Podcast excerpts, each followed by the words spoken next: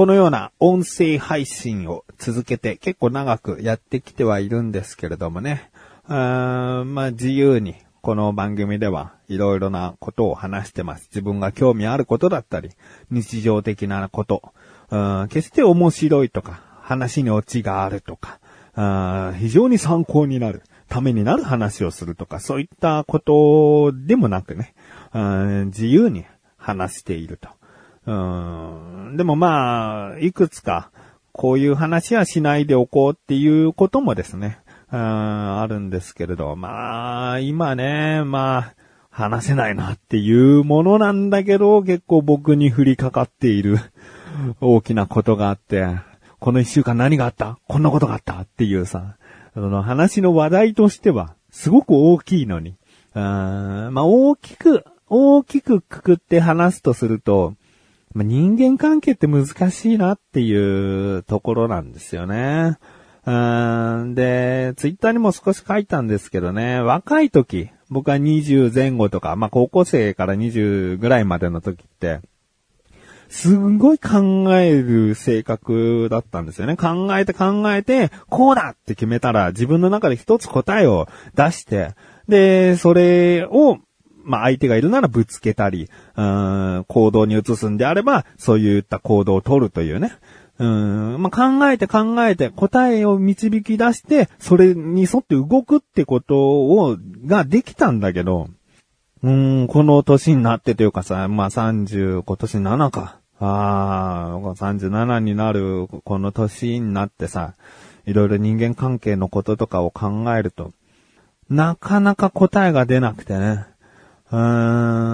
ん、まあ、そうだな。答えが出ないというのが考え尽くせてないっていうのもあると思うし、もしかしたら、それなりにね、こう、年を取ってきて、いろいろな経験を得てるから、うーん、まあ、こうしても、ああいう問題起こるんじゃないかっていうね、常にこう、答えが探せないっていう状態になってるのが、まあ、どちらかだと思うんだけど、うーん、なんか考え尽くせてないっていう方にちょっとあって、気持ちがね。もっと考えろ、もっと考えろ。なんかいいや、あるだろ。自分はこうって自信持って導き出せる答えあるだろうって。あ思うんですけどね。こういうのを年のせいとかにしちゃダメなのかなとは思うんだけど、でも若い頃は若い頃で、やっぱりそういった力あるよね。だから僕がもし会社の社長とかだったら、本当に若い人の意見を参考にしたいな。その意見を持って、まあ、全く間違いだよっていう時には、ちょっと道をこう、正してあげたいとは思うけど、自分がそうなんですって思ってることを、そうなんだ、じゃあやってみろっていう風に、若い力を信じたいなっていうのはあるね。うん、それほどなんか、たとえ間違ってても、僕も過去の経験で間違っていることなのに、そういう答えだ、自信を持ってそれで行動しようっていうことはしちゃってたから、うん。まあ、それもありきでも突き進む自信というかさ、考え尽くしたっていう自信が、今ちょっと持てないんだよね。うん。で、まあ、今回タイトルコール後に、若い頃考え尽くした時取った行動の思い出があって、その話をしたいなと思っている自分がお送りします。菊師匠のなだらか向上心。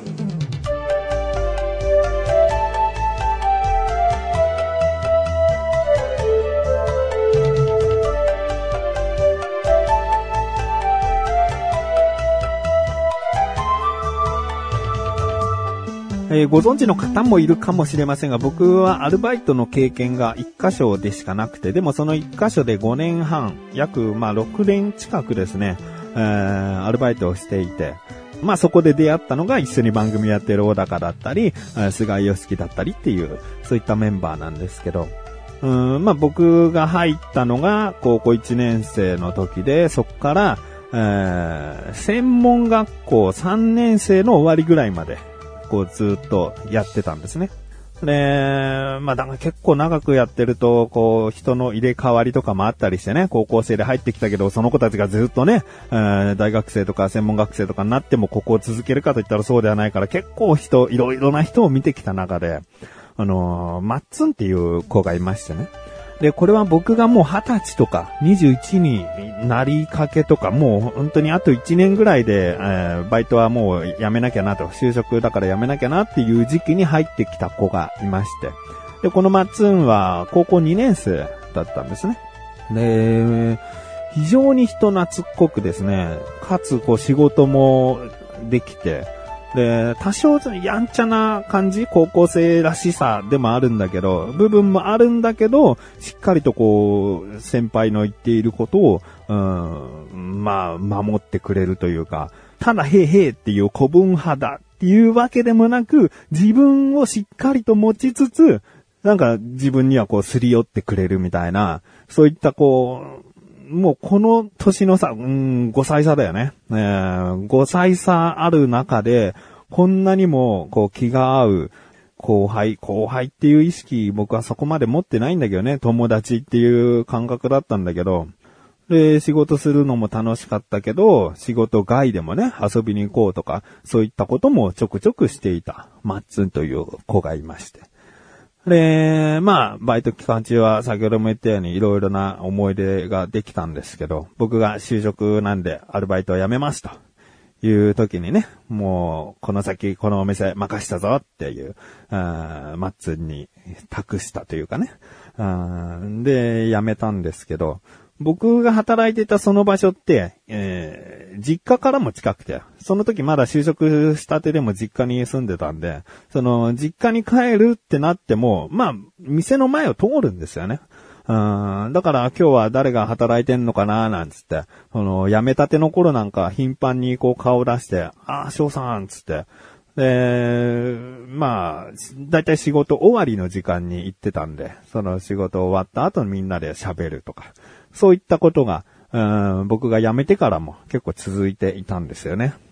で、またとある日にこう寄ってみたら、その日はすごく忙しい。もう営業時間としては終わってるんだけど、その後のこう作業が忙しい日だったんですけど、まあ、まあ、忙しいと言っても僕が長年やってる中で、あ、この作業してるんだなってことは分かってて、じゃあその作業終わるまで事務所にちょっといようかな、みたいな。うん、で、事務所に行って、仕事が終わった、疲れたって言って、その時マッツンがいて、で、お疲れ様、みたいな感じで。でも僕としたら、こう待ってたからいろいろな話とかしたいなとか、なんかまあテンションが違うんでね、マッツはもう疲れ切ってるけど、僕は、うん、これからさあ楽しもうみたいな、うん、感じになっちゃってて。で、そこからですね、マッツンのこう態度がちょっと変わってきて。で、どうやら人から聞くに、うーん、まああんなにね、忙しかったのに、こう、遊びに来るっていうのがちょっとなんか、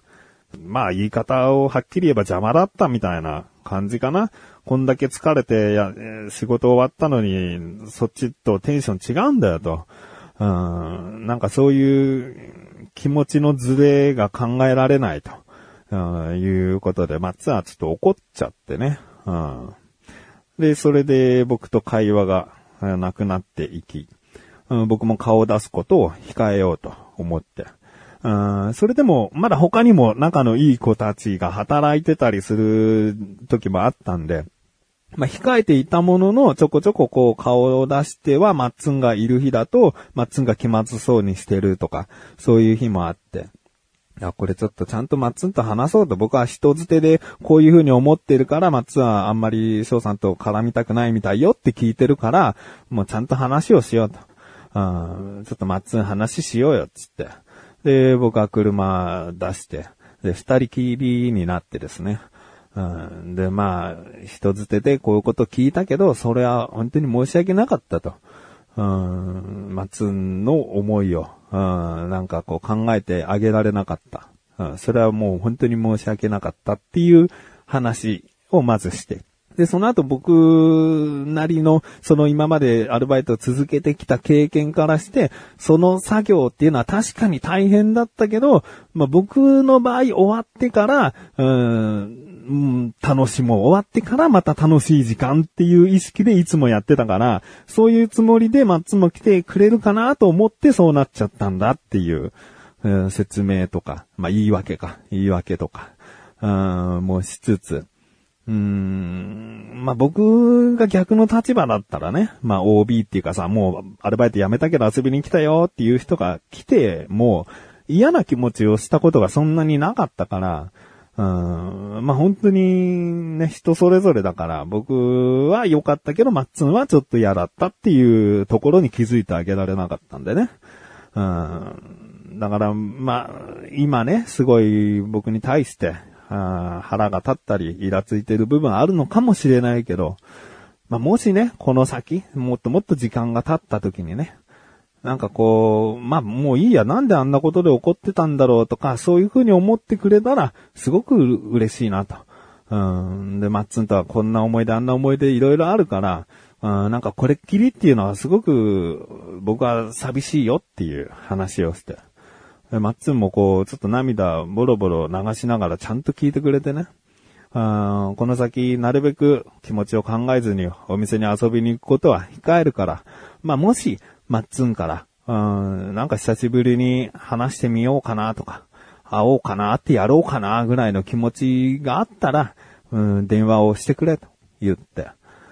で、それがね、もう何年先でもいいんだよ、つって。だから、まあ、今回のことは本当に申し訳なかったけど、うん、まあ、ふとした時に、うん、ちょっと考えてもらったら嬉しいかなっていう話を、まあ、2、3時間ぐらいしましてね。で、マッツンからの話ももちろん聞いてね、僕が一方的にバーッと喋るんじゃなくて、お互いこう話し合って。で、いいんです。もうほっといてくださいみたいな終わり方じゃなくて、はい、わかりました。っていう感じで終わったんだよね。だから僕はもうそっからね、携帯番号を変え、今まで携帯番号変わったことないんだけど、もう変えずに、いつかマッツンから連絡が来ないかと、こう期待をしながらね、過ごしてきたんですけど、うん、結局ですね、今の今になってもですね、マッツンからこう連絡が来ることなく、でもね、本当にいい子でね、頭のいい子でもあるし、性格もいいし、うん、そのマッツンが、そのマッツンが今、連絡がないと。まあ忘れてるっていうのもあるかもわかんない。僕が一方的な、こう、思いは告げすぎたのかもしれないけど。うん、でも確かに過ごした楽しい時間、期間っていうのがあったから。まあそれが僕のちょっとした自信でもあったんだけど、まあ連絡がなかった。ね、今ね、今まで連絡がない。もしかしたら今後あるかもわからないけども、もうそこをね、下手に期待するのもね、まあ、マッツンにいちいちこう、問いただしてるわけでもないから期待するのはいいのかもしれないけど、でもまあ、うん、失敗だったのかなと。僕の中でね、マッツンが機嫌悪い、翔さんとはもう絡みたくないって言ってるみたいよ、つった時に、すごく考えて考えて、で、こういう話し合いをしようって決めて、で、行動に移したんだけど、うん、それはね、マッツンの、こう、心に響ききらなかったのかなという。うん、まあそういう話ですね。だから人間関係ってすごく難しいなっていうのはあるんだけど、でも、そこで僕が考えて考えてっていう、考え尽くしたっていう自信はその時はあった。うん、その時のなんかパワーっていうね。合ってるか間違ってるか、大間違いはダメなんだけど、合ってるか間違ってるかぐらいだったら、なんか突き進める自信っていうのが、今持てないんだなっていうね。あまあまあ、ちょっと話のまとまりがないですが、こういった過去のお話してみました。